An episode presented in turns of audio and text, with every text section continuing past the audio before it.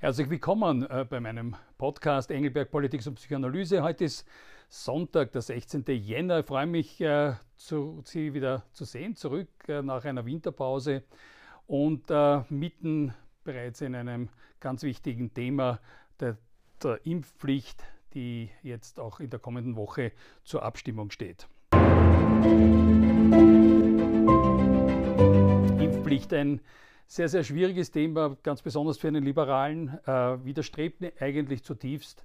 Äh, klarerweise für einen Liberalen ist jeder staatliche, zusätzliche staatliche Eingriff, äh, jedes äh, zusätzliche Gesetz, äh, Vorschreibung äh, gehört gut überdacht, ist immer schwierig. Natürlich wäre es äh, mir lieber gewesen, wir hätten eine höhere Impfquote durch andere Maßnahmen erreicht. Dass die notwendig ist, ist aber klar. Äh, also besser erreicht durch äh, einen Selbstbehalt zum Beispiel für Spitalskosten für die, die ungeimpft sind oder äh, durch noch ein viel stärkeres ähm, Impfangebot, Impfbusse vor allen größeren Menschenansammlungen, Einkaufszentren, Stadien, da wirklich ganz viel zu investieren die alte Geschichte mit Vorbildwirkung von Leuten. Äh, weiß nicht, ob das noch viel mehr gebracht hätte. Äh, natürlich wäre auch zu überlegen gewesen, eine Impfpflicht nur für ganz bestimmte Berufsgruppen, wie das in anderen Ländern der Fall ist, oder zum Beispiel ab einem gewissen Alter nur ab 50. Äh, es ist so eine Situation, das berühmte Hetivari, also wir stehen vor einem Punkt, äh, wo man natürlich äh, leicht kritisieren kann, was alles hätte geschehen sollen oder besser gewesen wäre. Da ist aber jetzt auch der Unterschied zwischen äh, jemandem, der Außenstehender ist und äh, die Dinge allenfalls kommentiert und jemandem, der, also so wie ich, als Abgeordneter in der kommenden Woche abstimmen, mitstimmen muss zum Thema Impfpflicht. Äh, es ist eine schwierige Entscheidung und äh, ich sage, ich werde dafür stimmen. Äh, es ist eine schwierige Entscheidung und ich sage ja immer, eine Entscheidung bedingt ja, dass es für und wieder gibt. Wenn es ganz klar für oder wider einer Sache gibt, dann ist es ja keine Entscheidung, dann ist es ja klar, dass man für das eine oder andere stimmt. Ich denke, es ist auch gleichzeitig äh, ja auch eine interessante Lösung, die hier erarbeitet wurde. Erstens einmal äh, haben wir mal jedenfalls das Alter erhöht, ab der die Impfpflicht gilt, nämlich ab 18. Äh, es ist auch so, dass es jetzt sozusagen eine Eingangsphase gibt bis Mitte März, äh, wo die Menschen gebeten werden, aufgefordert werden, sich impfen zu lassen und erst ab Mitte März wird es dann eine, wird es ein sogenanntes Kontrolldelikt, glaube ich, heißt es ja. Äh, das heißt, es wird äh, die Polizei dann äh, bei normalen Kontrollen eben auch einen Impfnachweis kontrollieren und allenfalls eben auch so eine Strafverfügung ausstellen. Also es ist nicht so, dass gleich ein zentrales Register abgerufen wird und sagen, an alle, die, die nicht geimpft sind, eine Strafverfügung bereits ausgestellt wird. Das wird es erst, wenn überhaupt, dann eben quasi in einer letzten Stufe geben. Dafür wird es aber noch einmal einen Regierungsbeschluss bedürfen und auch einer Zustimmung vom Parlament. Ich glaube, das so offen sagen zu können. Dazu wird es nicht kommen. Äh, und zwar aus zwei Gründen. Erstens einmal wird es ja nur dann schlagend werden, wenn es sozusagen äh, die Pandemie erfordert. Äh, bis zu diesem Zeitpunkt, das wird dann April, Mai sein, wird es die Pandemie nicht mehr erfordern. Und zweitens einmal ist der Verwaltungsaufwand in der ganzen Verwaltungsverfahren auch äh, durch mehrere Instanzen äh, wahrscheinlich gar nicht zu bewältigen. Äh, das heißt, es ist eine eigentlich wieder mal äh, fast typisch österreichischer kann diese Lösung nicht sein. Also wir haben eine Impfpflicht und zugleich ist es auch ein bisschen mit einem Schlendrian, was ja auch immer eine sehr sympathische österreichische Lösung ist. Äh, und ähm, wahrscheinlich ist es jetzt auch einmal das, so wie es passt. Äh, so wie ich höre, äh, wird also nicht nur, äh, werden nicht nur die Koalitionsparteien, also ÖVP und Grüne zustimmen, sondern eben auch ähm, SPÖ und NEOS. Die Freiheitlichen, nicht überraschend, werden natürlich dagegen stimmen. Wird aber jedenfalls eine turbulente Plenarwoche werden, wo das eben auch abgestimmt wird und ähm, auch noch heftige Diskussionen geben. Bereits in den letzten Wochen äh, wurden wir alle Abgeordnete ja äh, bombardiert, äh, äh wahrlich von mit E-Mails und ähm, äh, Postings, ähm, um uns äh, zu einem Stimmen gegen die Impfpflicht zu bewegen. ich habe die viele davon wirklich auch beantwortet, das durchaus auch ernst genommen und ähm, äh, würde auch jetzt äh, meinen Podcast als, Podcast als Link auch äh, in den nächsten Tagen als Antwort schicken, äh, warum ich letztlich eben mit, wie gesagt, einem gewissen flauen Gefühl, aber dennoch für diese Impfpflicht in dieser Woche stimmen werde.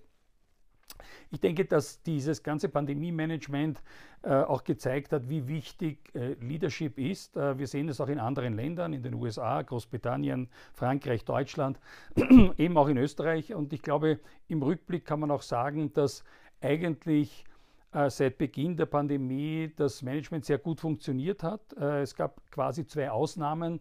Das eine war Herbst 2020, wo es, glaube ich, ein Leadership-Problem gab zwischen Bundeskanzler Kurz damals und, und Minister Anschober äh, und dadurch wichtige Entscheidungen nicht getroffen wurden. Und das zweite Mal genauso wieder auch im Herbst 21, äh, wo glaube ich, doch diese ganzen politischen Turbulenzen dazu geführt haben, dass äh, damals eben auch noch Bundeskanzler Kurz und auch die Regierung auf die Pandemie nicht entsprechend reagieren konnten, also im Sinne der neuen Varianten Delta, Omikron, also vor allem Delta damals im Herbst äh, und dadurch es äh, nicht rechtzeitig darauf reagiert wurde. Es zeigt sich, wie wichtig es ist, äh, dass diese Leadership auch von einem Politiker wahrgenommen wird. Es ist wichtig, eine ähm, äh, informierte Entscheidung zu treffen, das heißt evidenzbasiert äh, auch äh, Wissenschaftler dazu einzuladen, aber äh, Gleichzeitig hat sich auch in den letzten Wochen gerade gezeigt, wenn man das ganz den Wissenschaftlern übergibt, ist es ja auch nicht äh, so, dass dann äh, gleich eine goldene Lösung für alles gefunden wird. Wissenschaftler sind ja auch uneins ähm, in dem, wie man vorgehen soll. Also letztlich braucht es eine politische Entscheidung, äh, braucht es klare Leadership und auch Mut zur Entscheidung und das auch kommunizieren zu können hat sich jetzt wieder gezeigt und ähm, es ist, äh, äh, zeigt sich, äh, was auch die große Herausforderung für die Zukunft ist. Äh, wir haben die Situation, dass äh, Sebastian Kurz sozusagen ausgehebelt wurde, äh, mit nicht unwesentlicher Beteiligung auch der ÖVP-Landesfürsten, gemeinsam mit dem Koalitionspartner und den Oppositionsparteien. Wir haben jetzt Karl Nehammer als Bundeskanzler und auch Parteiobmann. Ich finde, er verdient wirklich unsere volle Unterstützung. Es ist eine wahnsinnig schwierige Aufgabe. Äh, finde, es ist immer mal gut gelungen, die ÖVP zu stabilisieren. Äh, es ist die, eine Aufgabe, die in den nächsten Wochen auch nicht äh, leichter werden wird. Und damit komme ich drittens zu meiner sagen, Perspektive für die nächsten Monate. Ich glaube, es erwartet uns ein sehr, sehr schwieriges erstes Halbjahr. Äh, warum sage ich das? Ich glaube, wir werden wieder die Situation haben, es beginnt ein Untersuchungsausschuss, der muss man sagen, wieder und jetzt im Titel sogar ganz eindeutig gegen die ÖVP gerichtet ist. Also es wird sozusagen die ganze Welt gegen ÖVP wieder sein. Äh, es wird wieder das passieren, was voriges Jahr auch im Frühjahr passiert ist, dass sich die Politik sozusagen vollkommen in den Untersuchungsausschuss, äh, in die Gerichtssäle sagen, verschiebt. Äh, es wird nicht mehr Politik im, im Parlament gemacht, sondern Politik im Untersuchungsausschuss. Es wird sehr, sehr schwierig. Es werden die Angriffe auf die ÖVP äh, stark zunehmen äh, und das auch immer unter tatkräftiger Mithilfe des Koalitionspartners, was wirklich eine besonders schwierige Situation ist. Dazu fiel mir ein Bonmot ein, das äh, einmal in einem anderen Kontext ein äh, guter Freund gesagt hat, nämlich im Kontext, wie, wie man mit schwierigen Kindern und deren also Schwiegerkindern äh, umgeht. Und er hat gesagt, also für ihn ist die goldene Regel geworden, die 3S. Man kann nur schweigen, man kann schlucken und man kann spenden. Das heißt, sozusagen, äh, äh, die unterstützen. Äh, ich hoffe, oder ich fürchte, aber ich hoffe, dass es nicht so ist äh, mit unserem grünen Koalitionspartner, dass wir alles schweigend und schluckend hinnehmen werden müssen. Aber es wird, äh, glaube ich, äh, oder ich fürchte, sehr viel runterzuschlucken sein in den nächsten Monaten. Ähm, ja, äh, das ist, äh, fürchte ich, äh, die Bad News. Äh, Good News finde ich und was mich auch sehr optimistisch stimmt, ist, was ich von Sebastian Kurz höre. Erstens einmal seine Entscheidung in die USA zu gehen und äh, also ich habe ihm das auch immer geraten und äh, finde es eine großartige Entscheidung. Im Übrigen habe ich das auch immer wieder äh, allen äh, Politikern empfohlen. Also ein Auslandsjahr, äh, ein verpflichtetes Auslandsjahr wäre eine ganz, äh, glaube ich, wichtige Empfehlung für österreichische Politiker. USA ganz besonders, glaube ich, wichtig auch. Ich denke, dass Sebastian Kurz auch mit einem Mindset dann auch äh, neuem äh, zurückkommen wird, hoffentlich in die österreichische Politik auch wieder zurückkommen wird. Äh, dieses Mindset, wo ich immer sage, äh, es drückt sich nicht besser aus als auch durch dies, das, was in der amerikanischen Constitution steht, nämlich äh, das berühmte Life, Liberty und Pursuit of Happiness, also äh, der Anspruch auf Leben, auf Freiheit und auf die Möglichkeit, sein Glück zu verfolgen. Äh, das ist etwas, was einfach die amerikanische Gesellschaft unglaublich stark prägt.